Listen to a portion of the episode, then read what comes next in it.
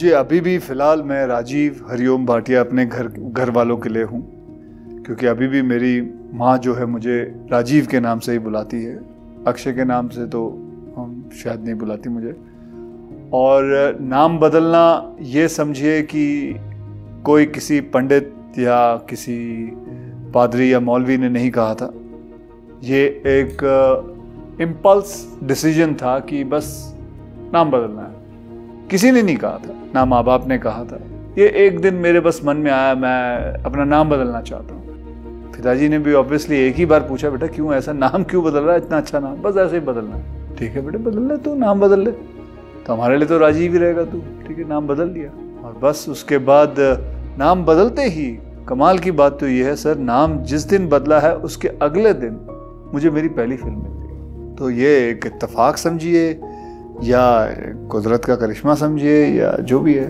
जी मेरा जन्म दिल्ली में हुआ, पुरानी दिल्ली में हुआ, और मेरा घर जो है चांदनी चौक में है, पराठे वाली गली में है। और मेरे पिताजी अमृतसर के रहने वाले हैं और मेरे माताजी कश्मीर के हैं। और मेरे पिताजी पहले आर्मी में थे, उसके बाद फिर उन्होंने छोड़कर उन्होंने UNICEF United nation international children education fund के अंदर वो अकाउंटेंट थे, और वहाँ से फिर उनका तबादला बॉम्बे में हो गया। तो वो मुझे और मेरी मम्मी को लेके हम लोग यहाँ शिफ्ट हो गए मुंबई में। और फिर मेरी एक सिस्टर 4 साल बाद उनका जन्म हुआ, तो हम बस 4 ही जन थे।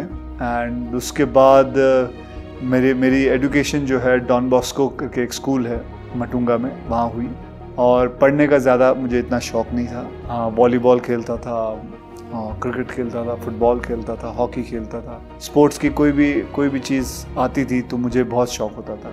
पिताजी कभी कभी डांट लगाते थे कि बेटा पढ़ भी लिया करो इतना, फिर कहते थे बेटा पढ़ो इतना इतना तो पढ़ लो कि कम से कम 2 दूनी 4 होता है, अंग्रेज़ी थोड़ी बहुत आनी चाहिए, हिंदी लिखना आना चाहिए, पढ़ना आना चाहिए, मराठी आनी चाहिए, इतना बहुत पढ़ लो। मैं समझ सकता हूँ कि पढ़ने का इतना शौक़ नहीं है, क्योंकि कोई कोई बच्चे होते हैं, लेकिन ये मैं अपने पिताजी की दाद देता हूँ कि वो इस बात को समझे कि मुझे स्पोर्ट्स के अंदर ज़्यादा इंटरेस्ट है। तो इतना उन्होंने मतलब मुझे स्पोर्ट्स के अंदर रखा है।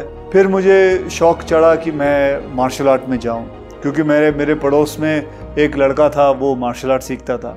वो बड़ा ही मतलब एक शो ऑफ किस्म का लड़का था और सबको दिखाता था, ये देखो केक, ये वो। तो ये बात मुझे भी अच्छी लगी कि मुझे भी शौक़ चढ़ा कि मैं भी शो ऑफ करूं।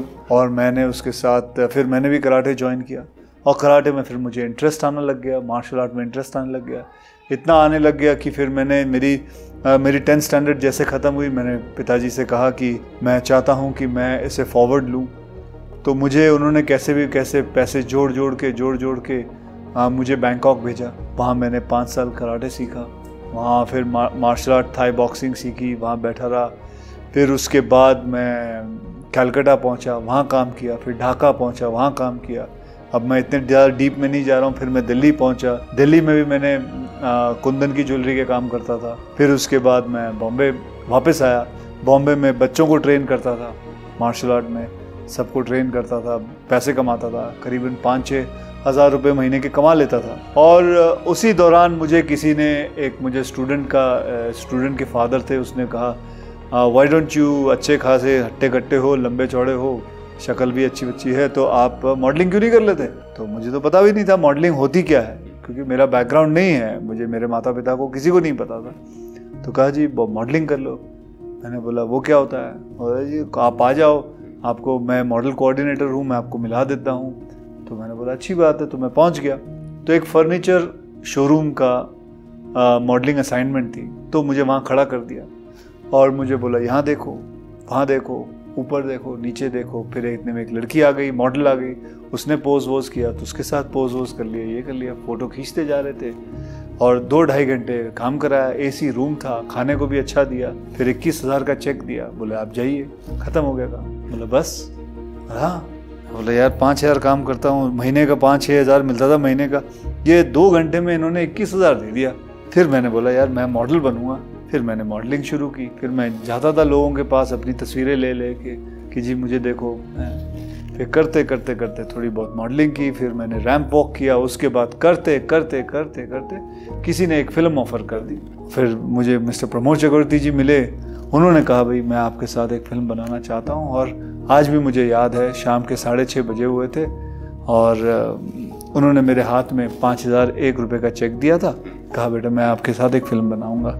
ये ऐसा था कि मैं ढाका में भी एक होटल के वहाँ काम करता था और फिर मैं कलकत्ता में एक ट्रैवल एजेंसी में काम करता था। ज्वेलरी लेके जाता था और बॉम्बे में लाके बेचता था। कुंदन की ज्वेलरी आती है ना, आप अगर आप देखते हो तो यहाँ बड़ी फेमस है, लाजपत राय मार्केट में काफ़ी सारी मिलती हैं, ढेर सारी मिलते हैं। तो वहाँ से ख़रीदता था और जैसे कि 20,000 रुपये की कुंदन की ज्वेलरी ख़रीद ली और फिर जाके 30,000 में दिल्ली बॉम्बे में बेच दी जाके, तो 10,000 का फ़ायदा होता था। तो ये काम करता था। हर एक लड़के के ज़िंदगी में आता है कि अब मैं क्या करूँ, और उस वक्त वो यही करता है जो उसको नज़र में आता है, जो उसकी समझ में आता है। एक ऐसा होता है ना कि एक लड़का जो होता है उसको छोड़ दिया जाता है, वो अपने आप करना चाहता है। मेरे पिताजी ज़रूर काम करते थे और ये उनके जहन में ज़रूर था, लेकिन उन्होंने कभी जाहिर नहीं किया कि मैंने पढ़ाई अपनी पूरी नहीं की। लेकिन साथ में वो ये बात में भी खुश थे कि मैंने अपना ब्लैक बेल्ट हासिल किया, जो कि हर एक की किस्मत में नहीं होता ब्लैक बेल्ट हासिल करना।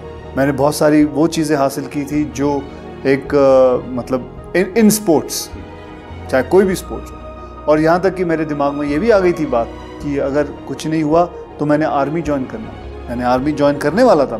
मैं या तो नेवी में आता या आर्मी में आता या मैं एयरफोर्स में रहता। कहीं ना कहीं मैं अपने आप को ज़रूर यूनिफॉर्म में देखता था, क्योंकि मेरे फादर भी थे, मेरे फादर रेसलर थे, तो वो स्पोर्ट्स के साथ इतने जुड़े हुए थे। तो इसलिए ये कह सकते हो कि मेरी जीन्स के अंदर, मेरे खून में स्पोर्ट्स लिखा हुआ है। मैं चाहता हूँ कि हमारे हिंदुस्तान के अंदर जैसे हर स्कूल के अंदर हर बच्चा हिस्ट्री, ज्योग्राफी, मैथ्स पढ़ता है, उसी हिसाब से सेल्फ डिफेंस भी एक कंपलसरी सब्जेक्ट हुआ जाए। अगर आपने 3 से 4 साल सेल्फ डिफेंस नहीं सीखा है तो आपको 10वीं पास नहीं कर सकते। ऐसा एक कंपलसरी अगर रूल बन जाए तो मेरे हिसाब से it will be very good, because हमारे यंगस्टर्स के अंदर सेल्फ डिसिप्लिन एक बहुत ज़रूरी चीज़ है। ये होना चाहे लड़का हो या लड़की हो।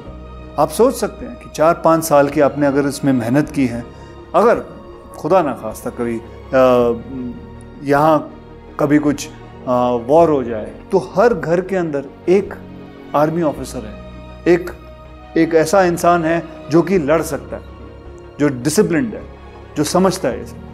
ये सब बातें चाइना में होती हैं, हांगकांग में होती हैं, सिंगापुर में होती हैं। कंपलसरी होता है, उनको 3-3 साल मिलिट्री ट्रेनिंग लेनी कंपलसरी होती है।